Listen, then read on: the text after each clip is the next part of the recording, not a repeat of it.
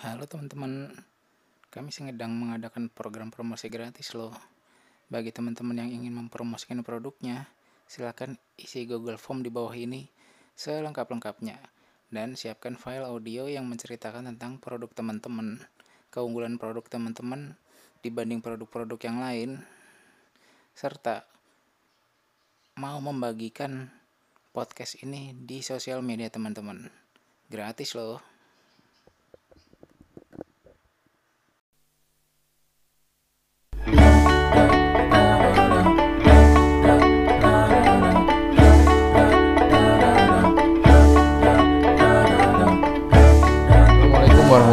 Wabarakatuh Sobat Kembara di mana pun berada.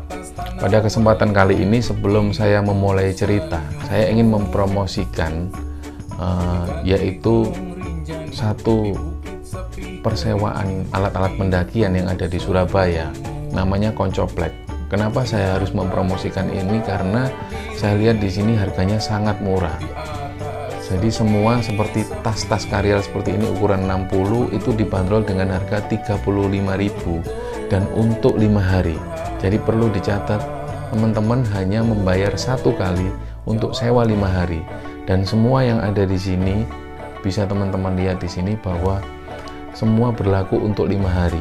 Seperti tenda dengan kapasitas empat orang hanya dibanderol harga 40.000 untuk lima hari dan ketika di luar sana ada persewaan-persewaan peralatan pendakian yang menyewakan harian di Koncoplek ini mereka menyewakan dengan satu harga untuk sewa lima hari. Dan semuanya murah-murah. Ada juga matras dengan harga sewa 5000 itu untuk lima hari.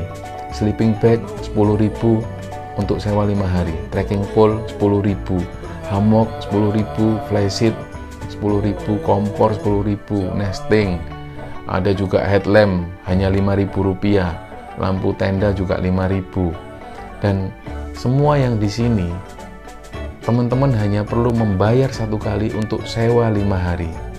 Jadi sekali lagi ya saya tegaskan bahwa kenapa saya perlu mempromosikan ini?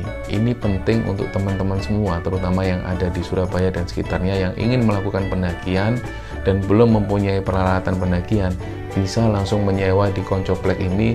Nomor telepon sudah tertera dan harganya sangat murah sekali dan sangat terjangkau sekali untuk teman-teman semua.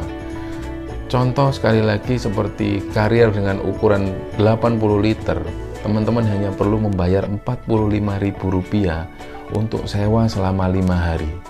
Ya jadi jangan lupa koncoplek nomor teleponnya sudah tertera silakan langsung menghubungi. Prosesnya mudah hanya uh, meninggalkan KTP dan teman-teman sudah bisa membawa peralatan uh, pendakian yang teman-teman inginkan.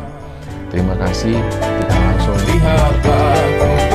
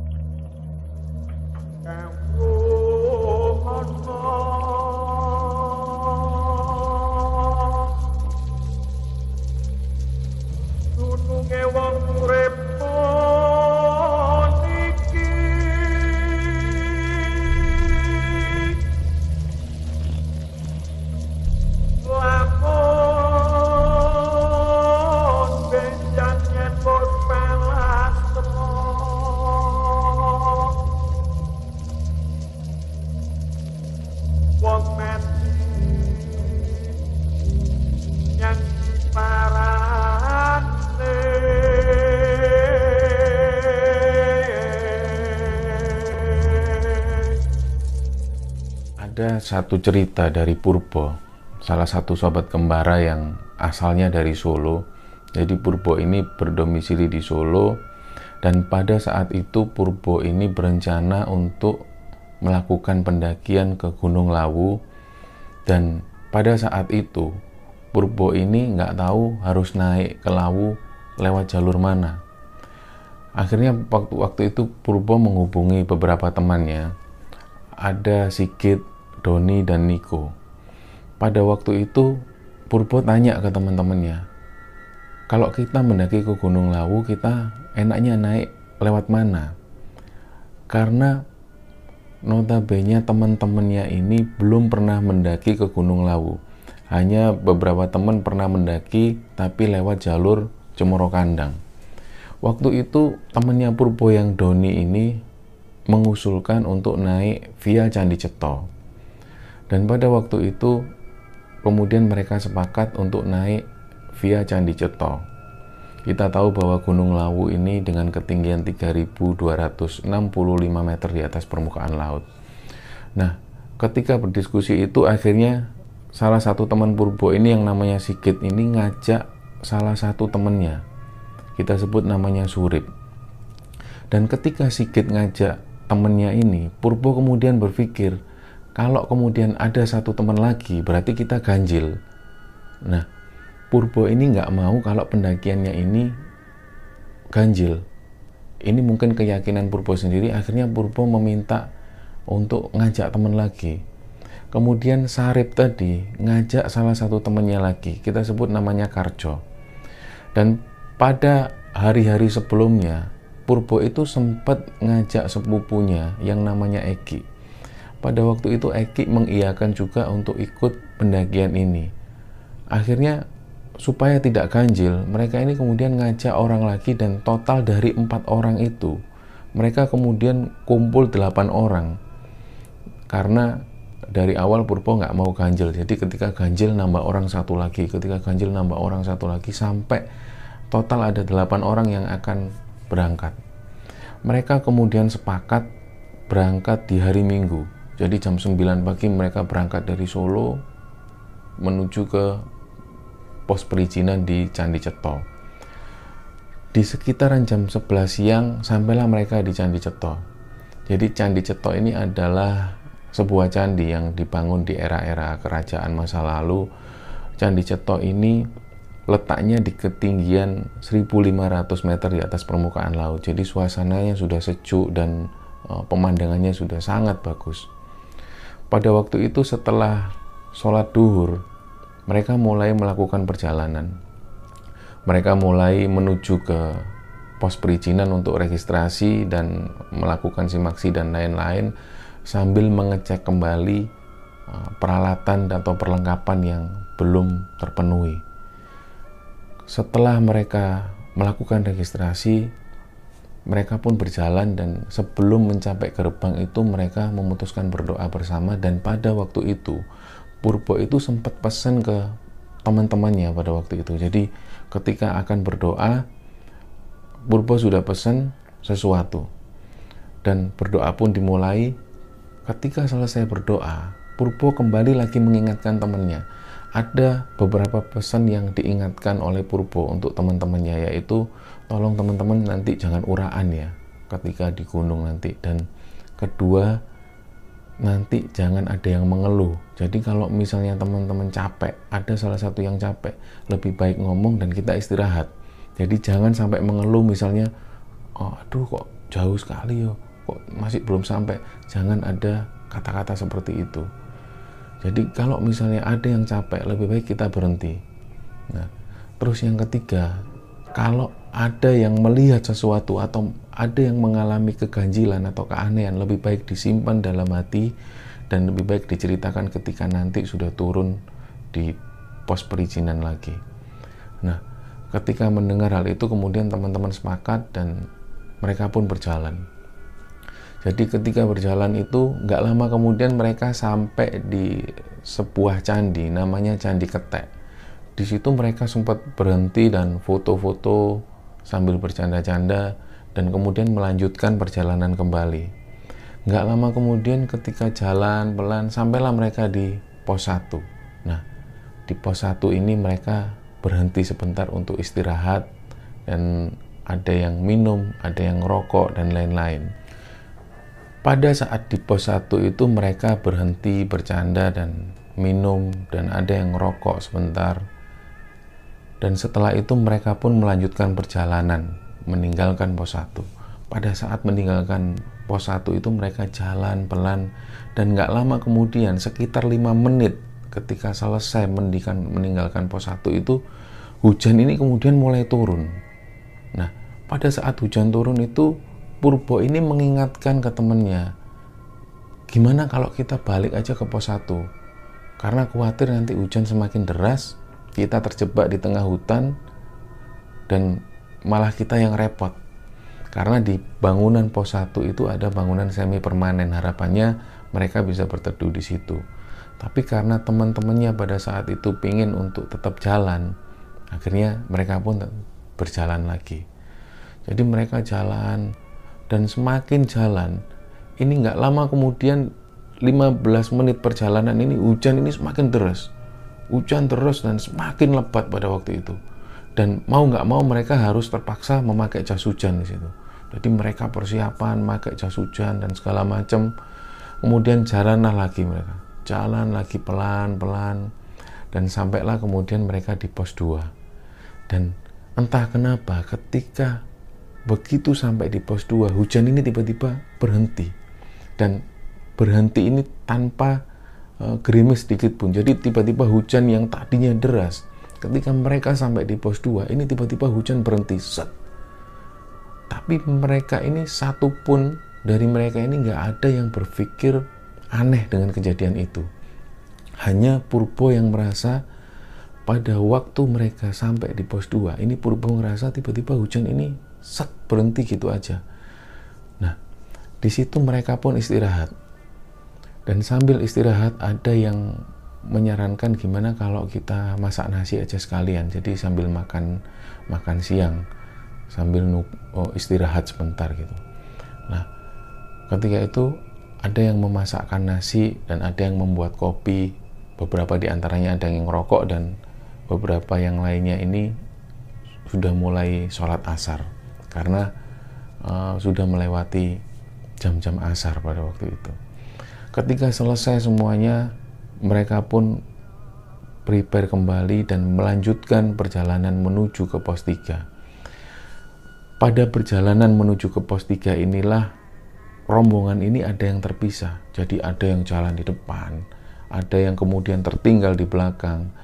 Nah, Purbo yang pada saat itu menjadi leader rombongan ini. Dia memutuskan untuk memberhentikan semua temannya dan kemudian Purbo ini punya inisiatif untuk membagi rombongan ini menjadi dua. Karena dilihatnya rombongan ini ketika berjalan menuju ke pos 3 ini sudah mulai tidak beraturan. Ada yang jalan lebih dulu, ada yang ketinggalan di belakang.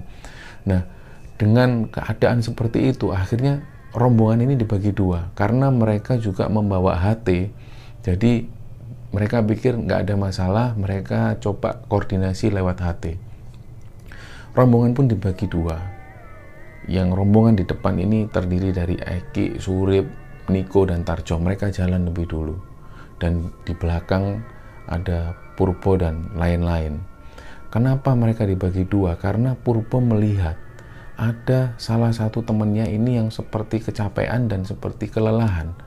Jadi salah satu temannya ini Sigit.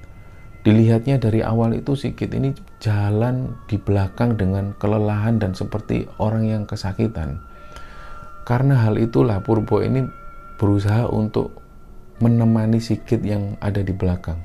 Jadi ketika rombongan yang di depan sudah mulai jalan, Purbo ini selalu tertuju kepada Sigit dan rombongan ini yang berpisah ini mereka koordinasi lewat HT mereka jalan dan nggak lama kemudian rombongan yang di depan ini sudah melaporkan bahwa mereka sudah sampai di pos 3 nah pada saat itu Purbo juga mengiyakan dan menyampaikan sebentar lagi Purbo dan teman-teman ini sampai. Jadi rombongan pertama sudah sampai di pos 3 dan mereka ini melaporkan ke rombongan yang di belakang. Akhirnya nggak lama kemudian sampailah rombongan kedua ini yaitu Purbo dan teman-teman di pos 3. Pos 3 ini adalah sebuah uh, tanah datar di mana pos 3 ini ada di ketinggian sekitar 2250 meter di atas permukaan laut. Pada waktu itu di pos 3 mereka kembali istirahat dan kemudian memutuskan untuk kembali makan. Jadi karena hujan pada waktu itu turun lagi dan hujan semakin deras dan ditambah kondisi yang kelelahan, mereka lapar dan kemudian makan nasi lagi. Pada waktu mereka sampai di pos 3 itu, jam sudah menunjukkan jam 9 malam, di mana pada waktu itu hujan yang begitu deras dan dikelilingi oleh pohon-pohon dengan ukuran yang besar dan oh, hari sudah gelap sekali karena sudah jam 9 malam. Pada awalnya rombongan ini memutuskan akan bermalam di pos 5 tapi karena berbagai macam kendala dan kondisi pada saat itu mereka baru tiba di pos 3 jam 9 malam. Dan nggak mungkin mereka harus menuju ke pos 5 akhirnya setelah berdiskusi mereka memutuskan untuk mendirikan tenda di sekitaran pos 3 itu. Jadi mereka pun mulai mendirikan tenda dengan kondisi yang hujan lebat seperti itu. Mereka mulai mendirikan tenda karena pikirannya malam itu mereka harus istirahat total karena paginya mereka akan jalan menuju ke puncak. Di malam itu, ketika mereka setelah mendirikan tenda, hujan mulai reda dan malam itu tidak ada kejadian yang aneh atau kejadian yang ganjil yang mereka alami Pagi harinya sekitar jam 8 pagi mereka mulai jalan. Mereka jalan rencananya akan langsung menuju ke puncak.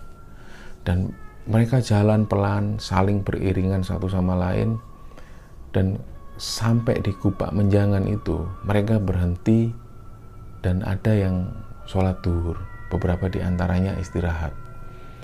Ketika selesai beristirahat, mereka pun lanjut perjalanan mulai masuk ke Pasar Dieng. Jadi kita tahu bahwa Pasar Dieng ini adalah area yang masih terdapat sisa-sisa sejarah di mana di situ ada bebatuan yang besar yang ukurannya nyaris sama yang tersebar di area-area bekas pondasi. Jadi ketika memasuki Pasar Dieng, ini semua merasa bahwa uh, suasananya ini tiba-tiba mendadak menjadi dingin dingin dan senyap ditambah lagi kabut yang mulai datang dan kabut tipis itu menjadi tebal. Jadi ketika memasuki areal pasar Dieng, ada salah satu teman Purbo ini yang namanya Niko. Niko ini merasa dia capek yang luar biasa. Tapi karena dia menahan rasa capeknya, karena sungkan dengan teman-teman yang lain, dia hanya menahan tapi Purbo yang saat itu melihat Niko yang ada di belakang, dia wajahnya berubah menjadi pucat dan seperti sesekali ini memegangi kepalanya. Pada waktu itu eh, Purbo menghentikan rombongan mereka dan menanyakan langsung ke Niko, Nik, kamu ini capek ya, kamu wajahmu pucat banget. Nah, pada waktu itulah Niko kemudian bilang kalau iya aku mual. Jadi aku rasanya pengen muntah dan kepalaku itu pusing. Niko bilang seperti itu ke Purbo. Pada saat Niko bilang seperti itu, kemudian Purbo ini menawari Niko, ya udah kalau gitu kita nggak usah melanjutkan perjalanan. Jadi kamu biar tak temenin turun kembali ke pos 3, biar teman-teman yang lain melanjutkan perjalanan ke puncak.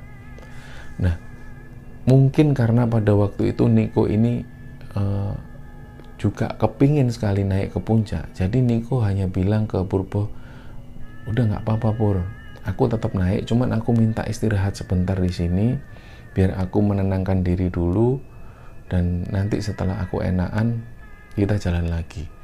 Nah, mendengar hal ini kemudian oh, teman-teman ini menghentikan jalannya dan istirahat di sekitaran situ, dan Niko kemudian seperti diberi uh, minyak kayu putih dan diberi minum. Ada yang juga memijiti Niko. Pada waktu itu mereka beristirahat sebentar. Dan gak lama kemudian, Niko kemudian bilang ke teman-temannya, ayo teman-teman kita jalan lagi tapi pelan-pelan ya. Mendengar hal ini kemudian teman-teman melanjutkan perjalanan dengan tempo yang sedikit pelan masuklah mereka kemudian semakin dalam ke pasar Dieng itu dengan suasana yang nggak tahu kenapa tiba-tiba suasana itu senyap dan dingin dan Niko di sepanjang perjalanan e, menuju ke pasar Dieng dan di sekitaran situ kembali Niko ini seperti mual dan seperti muntah tapi tidak ada yang dikeluarkan. Nah, karena teman-teman ini mendengar uh, Niko yang mual dan seperti ingin muntah, teman-teman ini kembali tanya ke Niko, Nik, ini kita berhenti dulu aja, kamu ini nggak beres, kamu itu badanmu nggak beres.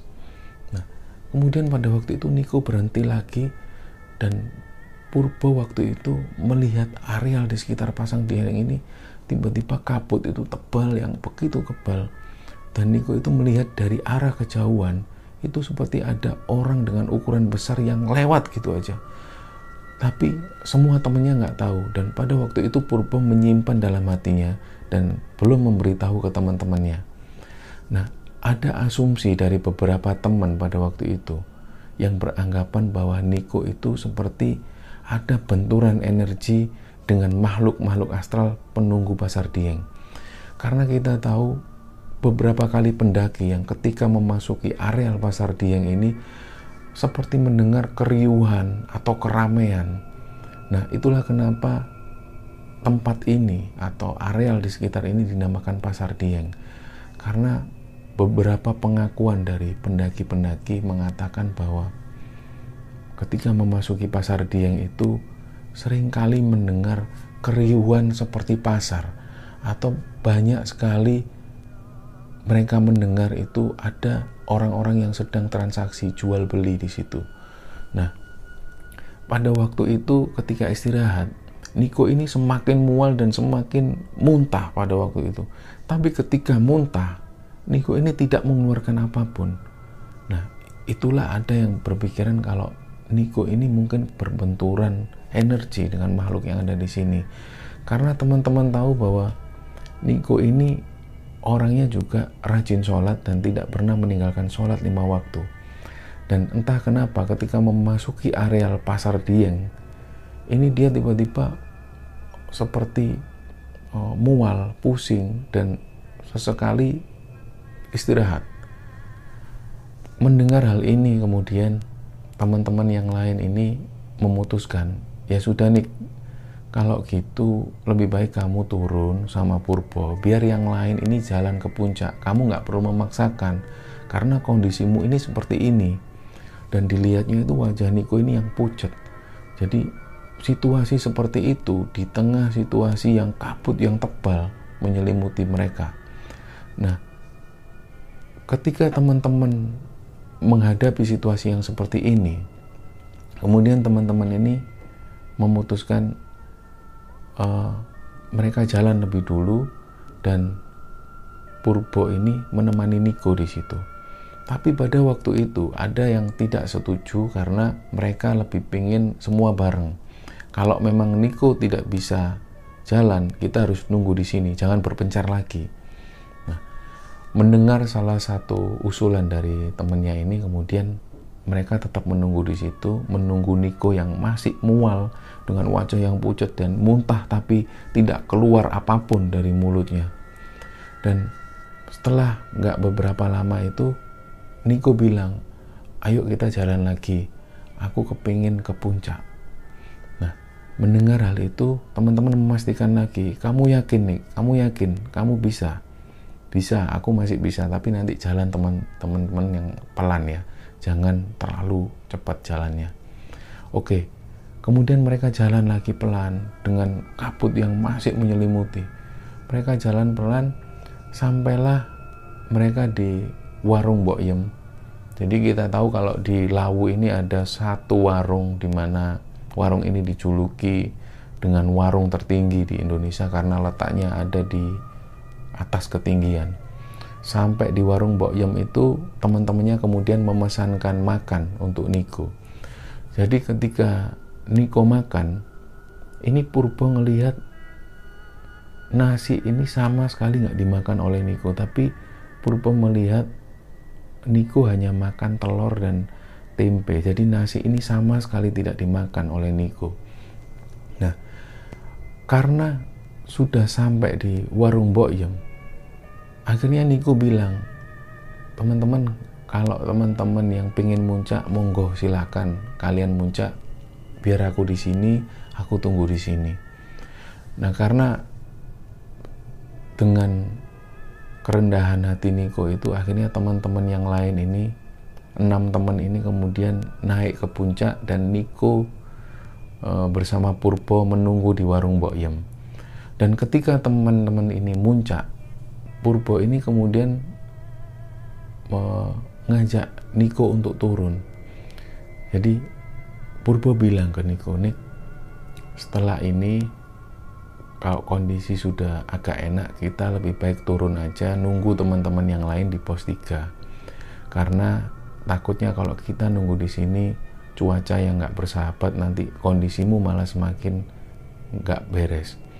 Nah mendengar hal itu dari Purbo kemudian Niko mengiyakan dan nggak lama setelah itu mereka pun turun jadi Purbo dan Niko ini turun sementara enam teman yang lainnya ini sudah menuju ke puncak.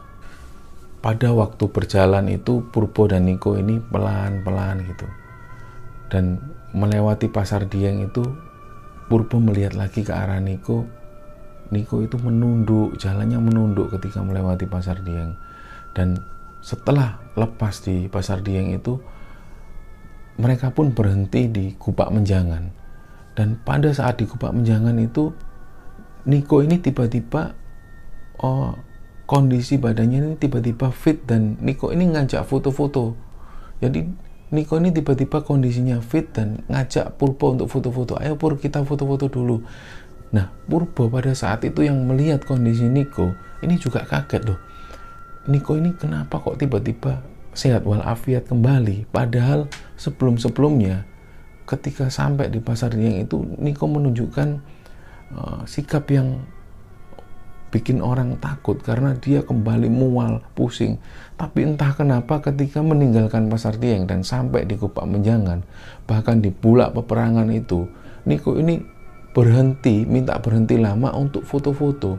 Dan Niko sama sekali nggak menunjukkan sakit yang seperti sebelumnya.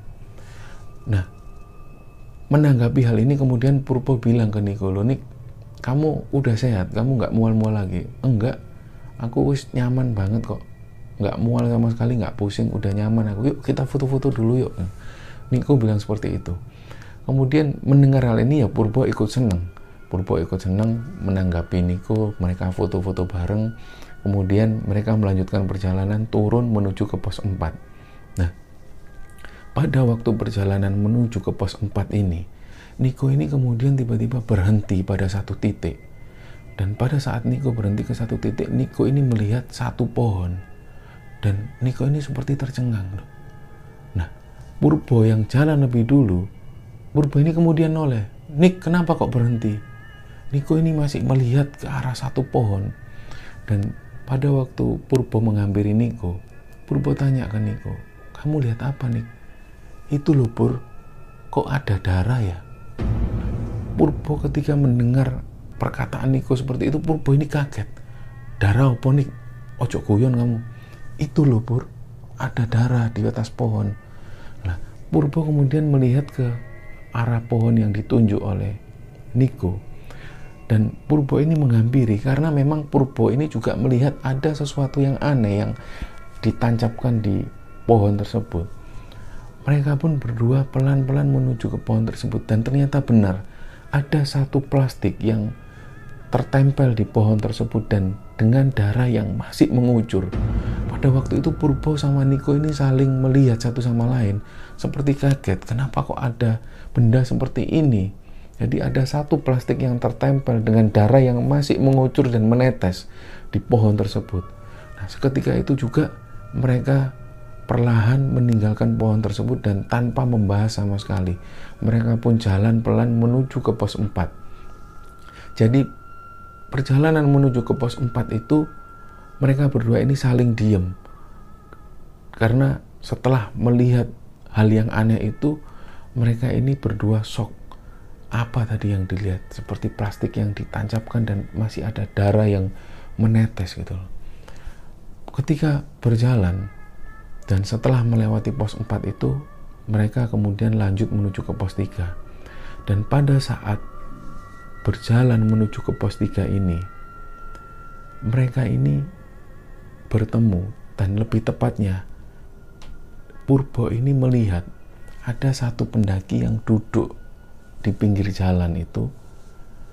Pendaki ini duduk hanya memandangi Purbo dan Niko. Jadi ada satu pendaki yang cuma melihat ke arah Purbo dan Niko. Dan pada waktu itu Purbo ini seperti menyapa pendaki ini, Mas, monggo Mas gitu. Nah, pendaki ini cuma diem. Dan ketika melewati pendaki ini, Niko ini tanya ke Purbo, Loh Pur, kamu tadi nyapa siapa? Nah, pada men, pada waktu mendengar Niko tanya seperti itu, Purbo kaget loh. Kan ada tadi mas-mas pendaki. Mas-mas pendaki mana? Niko bilang seperti itu. Loh itu tadi loh Nik yang aku nyapa. Itu ada pendaki yang duduk di pinggir jalan yang kita ngelewati dia. Niko bilang nggak ada pur, aku nggak lihat sama sekali. Demi Allah, demi Rasulullah, aku nggak melihat ada sosok pendaki duduk di situ mendengar hal ini kemudian Purba ini kaget, shock. Karena yang dilihat pada waktu itu benar-benar ada pendaki yang duduk di pinggir jalan dan mereka berdua ini ngerasa ngelewati. Purbo ini ngerasa Purbo dan Niko ini ngelewati pendaki tersebut. Karena dari kejauhan pendaki itu sudah memandangi mereka berdua. Purbo itu merasa seperti itu. Nah, mendengar hal itu karena pada waktu itu sudah jam 5 sore dan menjelang gelap, Purbo ini kemudian istighfar dalam hati dan tidak membahas lagi hal ini. Nah, kemudian mereka pun melanjutkan perjalanan dan sampailah mereka di pos 3. Di pos 3 mereka istirahat di situ, kemudian masuk tenda, membersihkan segala sesuatu dan ketika mereka di pos 3 itu Niko itu memandang ke arah luar tenda dan ketika memandang keluar tenda, Niko itu mengungkapkan sesuatu. Mas, mampir sini mas. Nah, Purbo yang saat itu sedang berkemas-kemas di dalam tenda, yang ada di pikiran Purbo pada waktu itu, oh mungkin ada orang yang mau naik, ada pendaki yang mau naik, karena Niko menyapa orang yang ada di luar. Nah, setelah membereskan sesuatu, Purba pun tanya ke Niko, ada yang datang nih, ada yang naik. Iya tadi ada pendaki yang naik. Terus di mana sekarang? Tak suruh mampir nggak mau dia sendirian. Itu ada di sebelah situ. Gitu. Pada waktu itu Purbo keluar dari tenda, menengokkan kepalanya keluar tenda dan nggak ada yang dilihat oleh Purbo pada waktu itu. Nih kamu yakin ngelihat pendaki? Purbo tanya seperti itu. Iya itu duduk di situ. Nah pada waktu Niko melihat ke arah situ, Niko ini masih melihat ada satu orang pendaki yang sedang duduk santai di situ sambil ngerokok. Dan sekali lagi Niko ini tanya ke pendaki ini, Mas, mampir sini mas, kita ngopi-ngopi mas gitu. Nah Purbo yang mendengar perkataan dari Niko itu, Purbo ini kemudian melongok lagi keluar tenda. Dan Purbo sama sekali nggak melihat. Nik, kamu yakin ngelihat pendaki? Purbo tanya gitu. Iya, di situ loh, Pur. Orangnya lagi ngerokok. Nah, pada waktu itu udah yuk kita tutup tenda aja. Udah kita berdoa. Aku sama sekali nggak lihat kalau ada pendaki. Purbo bilang seperti itu ke Niko kamu serius Pur? iya jadi pada sebelumnya ketika Purbo melihat ada satu pendaki itu Niko nggak melihat dan selanjutnya ketika mereka berdua ada di dalam tenda Niko melihat satu pendaki dan Purbo tidak melihat. Karena pada waktu itu sudah gelap, jadi mereka menutup tenda dan mereka berdoa di dalam karena mereka ngerasa sudah ada yang aneh pada waktu itu. Dan ketika mereka berdua di dalam itu, mereka ngobrolkan temannya yang belum juga datang dari puncak. Jadi enam orang temannya ini belum juga datang dan coba dikontak dari HT, tapi uh, sinyalnya belum sampai. Jadi mereka coba kontak lagi dan pada waktu itu mereka tidak ngomongin lagi sosok pendaki yang mereka lihat. Jadi mereka lebih memilih untuk ngomongin temennya yang enam ini yang belum datang. Dan ketika mereka ngobrol nggak lama kemudian rombongan enam temannya ini datang dan mereka pun kembali ngopi-ngopi di situ bercanda dan bercerita tentang keadaan yang ada di puncak waktu itu. Nah, pada waktu teman-temannya datang, Purbo ini ngelihat loh, yang lain mana? Eki sama Sikit mana? Karena pada waktu mereka sampai di pos 3 itu, mereka sampai di camp itu, Purbo ini nggak melihat Eki dan Sigit. Nah pada saat Purbo tanya, lo Eki sama Sigit mana? Kok belum sampai? Nah teman-temannya ini jawab, iya Eki sama Sigit di belakang. Nah, pada waktu itu ada yang nyeletuk dari salah satu teman mereka. Kalau kita nungguin Sigit jalan ya nggak sampai-sampai gitu. Mendengar hal itu kemudian Purbo agak sedikit marah. Kalian ini gimana? Harusnya kalian itu jaga. Apalagi Sigit ini kan belum pernah naik gunung. Kenapa kok kalian tinggal? Nah, pada waktu itu mulai mereka ada sedikit konflik dan ada sedikit perdebatan di situ karena ternyata Eki dan Sigit ini tertinggal di belakang dan teman-temannya ini seperti meninggalkan dan berjalan lebih dulu. Pada waktu itu Purbo sedikit kecewa dengan temannya karena kenapa kok Eki dan Sigit ini ditinggal. Apalagi notabene Eki dan Sigit ini belum pernah sama sekali mendaki gunung. Dan gak lama kemudian Purbo akan memutuskan untuk menjemput Eki dan Sigit di atas. Nah pada saat uh, menali tali sepatunya dan akan menuju ke atas, tiba-tiba dari arah atas ini Eki dan Sigit datang. Dan dilihatnya Purbo itu dilihat oleh Purbo ini kondisi Sigit itu sudah nggak karuan dia jalan dengan agak menyeret gitu kakinya yang menyeret dan ketika ditanya kamu kenapa Git aku tadi kakiku agak keseleo karena waktu jalan itu aku agak jatuh dan dari situ tadi aku jalan seponjongan. Dari situ kemudian Purbo ini kembali menyalahkan teman-temannya. Kenapa dengan kondisi Sigit yang jatuh dan keseleo dan kaki yang nggak bisa jalan? Kenapa kok harus ditinggal? Nah pada waktu itu teman-temannya semua diam dan karena melihat kondisi Sigit pada waktu itu dengan kaki yang agak keseleo Purbo ini memutuskan untuk bermalam lagi di situ tapi karena teman-temannya ini nggak setuju jadi malam itu sekitar jam 9 malam mereka ini memutuskan untuk melanjutkan turun. Nah, mendengar hal ini Purbo kemudian ya sudahlah kalau memang seperti itu ya sudah nanti tolong uh, ada yang membawa tasnya Sigit dan ada yang membopong Sigit dua orang.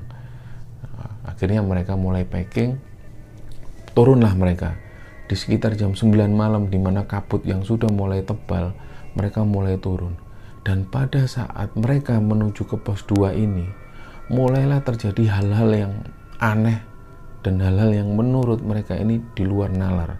Jadi pada saat mereka jalan di kegelapan malam itu, ada yang terdengar suara, orang ketawa. Jadi ada beberapa orang, nggak hanya satu, yang mendengar seperti suara ketawa orang laki-laki. Oh, oh, oh, oh, oh. Nah, pada waktu itu ada yang menoleh ke dalam hutan dan beberapa temannya ini coba menenangkan udah jalan terus jalan terus nah nggak lama jalan itu ada yang mendengar suara eraman jadi suara orang yang mengeram dan semakin jalan mereka ini mendengar ada suara gemerincing lonceng dari atas kerincing kerincing kerincing kerincing kerincing yang semakin mendekat semakin mendekat Nah, karena mereka semua ini mendengar suara gemerincing lonceng itu, akhirnya mereka ini mau nggak mau mempercepat jalannya mereka di tengah kegelapan malam itu. Jadi mulailah rombongan ini sudah mulai nggak beraturan jalannya. Ada yang mulai mendahului, ada yang ketinggalan. Dilihat Purbo ini Sigit yang ada di belakang yang dipopong ini yang paling belakang. Karena Purbo ini mempertimbangkan kondisi Sigit, akhirnya dia ini coba memperlambat jalannya. Meskipun teman-teman ada yang berjalan lebih dulu. Karena kondisi pada waktu itu benar-benar mereka seperti diteror. Jadi suara-suara gerangan suara-suara uh, ketawa dan suara gemerincing lonceng dari atas itu semakin besar dan Purbo itu melihat ada sosok tinggi besar dengan mata yang merah itu seperti mengikuti rombongan mereka dari arah pinggir itu jadi mereka jalan ini dengan sangat ketakutan dan hanya melihat ke bawah dan tidak berani memandang ke arah kanan dan kiri. Tapi di sudut mata itu terlihat bahwa ada sosok besar hitam dengan mata merah yang terus mengikuti perjalanan mereka dengan uh, eraman-eraman. Pada waktu itu sampailah mereka di pos 2 dan di pos 2 itu oh, teman-teman ini melihat ke arah hutan dan seperti suara lonceng ini tidak berhenti bersuara. Suara eraman, suara ketawa seorang laki-laki dengan suara laki-laki itu tidak berhenti.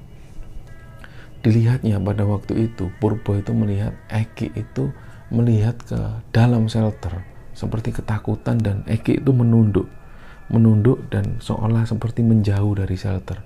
Pada waktu itu Purbo melihat gelagat Eki. Dia ini seperti melihat sesuatu. Nah nggak lama kemudian Sigit ini dengan uh, kaki yang agak keselio dia ini seperti tercengang melihat ke arah atas.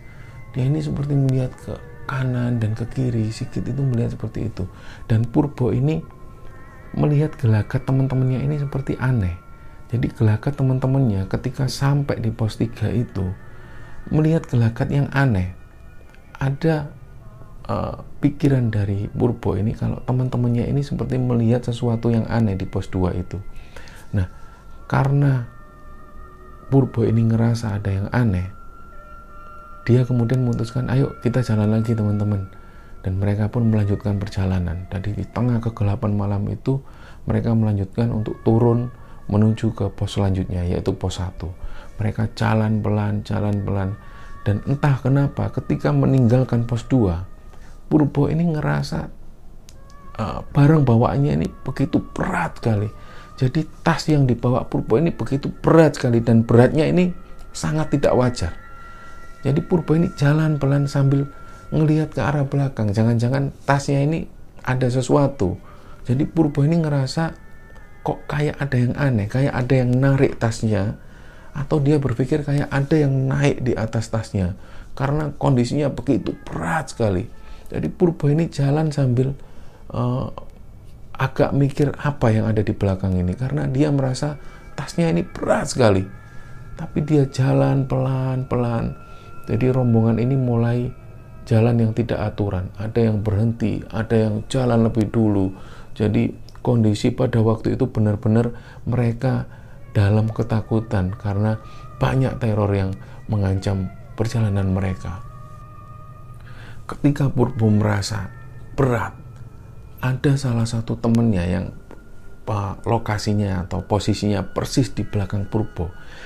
Itu dia diam hanya memandang ke bawah jadi kebetulan yang berada di belakang Purbo ini adalah si Eki. Eki menurut penuturannya ketika uh, sudah sampai di bawah itu Eki bercerita kalau pada waktu itu Eki itu melihat ada sosok besar itu yang seperti bergelantungan di atas tas yang dibawa oleh Purbo. Mungkin itulah kenapa Purbo ini ngerasa berat sekali dan pada saat melihat itu, Eki itu menunduk terus, menunduk dan gak berani menghadap ke depan. Gak berani menghadap ke depan dan tidak berani mendahului Purbo karena sosok ini seperti bergelantungan ke tas Purbo dan memandang ke arah Eki. Di situlah Eki ini merasa takut sekali. Dan sambil berjalan pelan, kemudian mereka di depan ini ada yang berteriak astagfirullahaladzim gitu. Nah pada waktu mendengar ada salah satu teman yang bilang astagfirullah jadi seperti melihat sesuatu. Nah pada waktu itu Sigit ini bilang ayo jalan jalan terus jalan jalan jangan berhenti jangan berhenti. Jadi semua teman ini mendengar Sigit yang pada waktu itu jalannya sudah tertati-tati tapi Sigit bilang ayo jalan jalan terus jangan berhenti. Nah karena mendengar hal itu Kemudian teman-teman ini mengiyakan kata-katanya Sigit karena dilihat pada waktu itu kondisinya Sigit ini yang paling parah pada waktu itu. Tapi karena Sigit bilang, ayo jalan jangan berhenti, teman-teman ini tetap melanjutkan jalannya. Karena mereka merasa ada yang mengikuti rombongan mereka. Itu jalan-jalan dan pada saat perjalanan ini beberapa di antaranya ini sudah mulai frustasi karena tidak juga sampai di pos 1 dan perjalanan mereka ini terasa jauh sekali apalagi Purbo waktu itu tasnya ini sangat berat sekali dan kenapa kok belum sampai pos 1 gitu. Jadi keadaan pada waktu itu sudah mulai kacau. Rombongan yang jalan ini sudah mulai nggak karuan. Ada yang mendahului, ada yang berhenti, ada yang mulai mengeluh. Dan perjalanan pada waktu itu uh, sudah sangat menguras tenaga. Dan nggak lama kemudian sampailah mereka di pos 1 dan mereka bersyukur semua sudah sampai di pos 1. Tapi ketika sampai di pos 1 itu ada usulan untuk mereka ingin mendirikan tenda di pos 1 karena kondisi pada waktu itu benar-benar uh, kelelahan dan tenaga mereka sudah benar-benar habis. Nah, dengan usulan tersebut beberapa orang teman ini ada yang tidak setuju karena lebih baik kita melanjutkan perjalanan, lebih baik kita beristirahat di base camp daripada di sini karena uh, nanggung kalau kita di sini. Sedangkan suara-suara itu atau gangguan-gangguan itu masih terus terdengar. Kita nggak mau ketika di pos 1 ini kita semakin diteror. Lebih baik kita melanjutkan perjalanan lagi. Akhirnya dengan uh, kesepakatan itu, mereka kemudian melanjutkan perjalanan lagi di tengah malam yang gelap itu. Mereka jalan kembali untuk melanjutkan perjalanan di pos perizinan. Ketika mereka berjalan pelan, akhirnya mereka sampai di Candi Ketek dan pada saat melihat Candi Ketek mereka semua sedikit lega karena berarti sebentar lagi kita sudah sampai di base camp kita sudah sampai di pos perizinan akhirnya mereka pun bertambah semangat dan semakin berjalan menuju ke pos perizinan.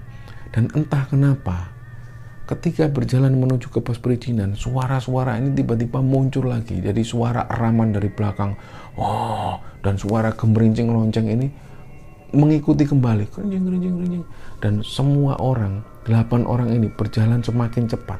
Berjalan semakin cepat dan sampailah mereka di pos perizinan.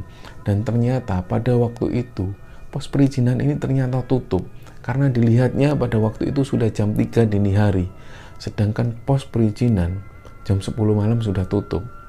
Sedangkan mereka harus mengambil kembali KTP yang uh, ada di pos perizinan. Mereka pun kemudian tidur sebentar di situ menunggu pagi.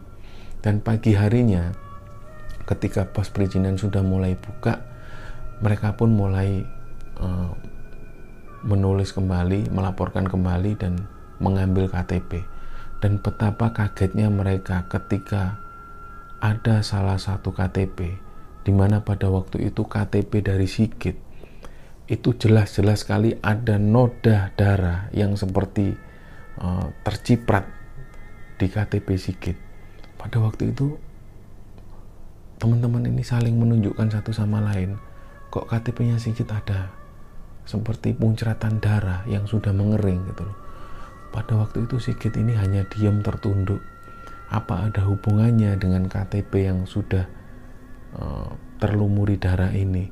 Jangan-jangan aku sudah ditandai ketika sebelum mendaki ke sini aku sudah ditandai dan dengan kondisiku yang seperti ini jangan-jangan aku yang ditandai.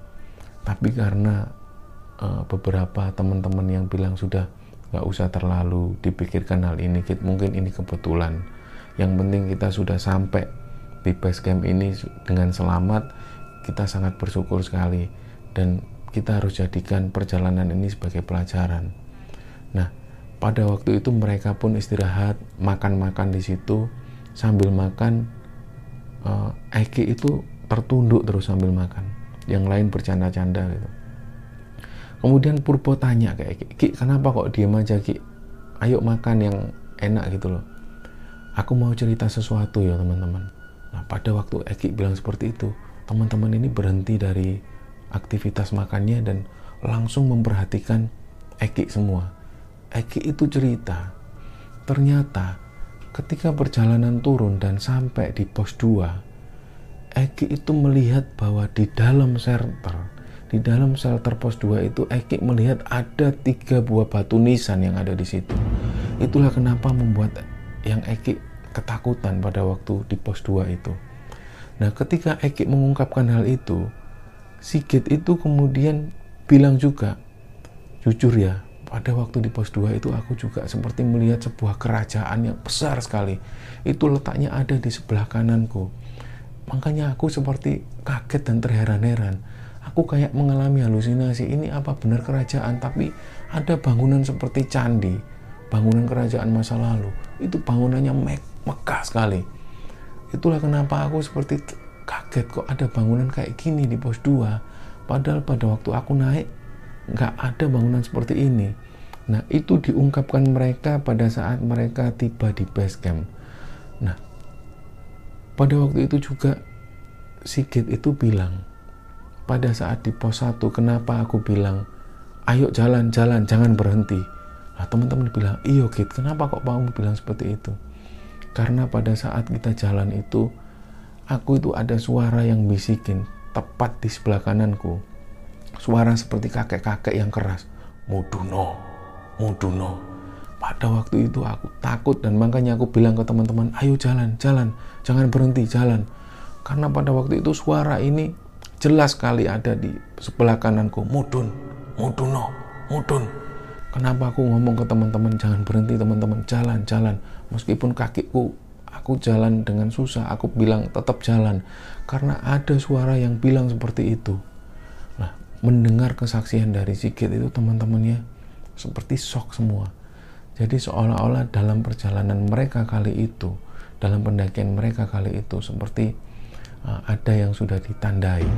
Sampai cerita ini diturunkan, Purbo dan teman-teman ini tidak tahu apa maksud dari semua kejadian yang dialami ketika mereka mendaki ke Gunung Lawu pada waktu itu.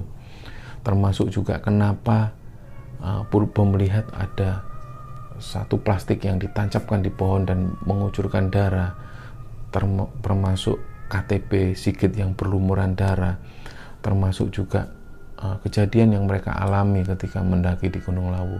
Mereka sampai hari ini, sampai cerita ini diturunkan, belum tahu apa maksud dari semua itu. Apakah ada salah satu orang dari rombongan mereka yang sudah melakukan sesuatu uh, yang melanggar dan belum disampaikan pada waktu itu? Mereka juga belum tahu jadi masih berupa spekulasi-spekulasi, tapi ada beberapa hal yang bisa kita, kita catat bahwa dalam sebuah perjalanan kekompakan tim itu sangat dibutuhkan. Dan sekali lagi ketika di awal Purbo mengingatkan teman-temannya untuk jangan mengeluh dan jangan uraan, itu memang perlu oh, disampaikan kepada rombongan pada sebuah proses pendakian karena bagaimanapun juga sebuah pendakian itu bukan sebuah perjalanan yang remeh jadi sebuah pendakian atau sebuah perjalanan pendakian dibutuhkan kekompakan tim dan dibutuhkan eh, mental-mental uh, yang tidak menyerah termasuk dibutuhkan sopan santun dan uh, menjaga adab selama pendakian. Kita lihat bahwa dalam rombongan pendakian ini mereka sudah berusaha semaksimal mungkin untuk menjaga adab-adab itu tapi masih saja ada kejadian ganjil yang mereka alami entah apa yang sudah dilakukan oleh salah satu orang dari mereka itu akan menjadi rahasia mereka sendiri dan semoga kisah ini bisa diambil hikmah bisa diambil pelajaran oleh teman-teman semua mohon maaf jika saya ada salah-salah kata Terima kasih. Salam lestari. Wassalamualaikum warahmatullahi wabarakatuh.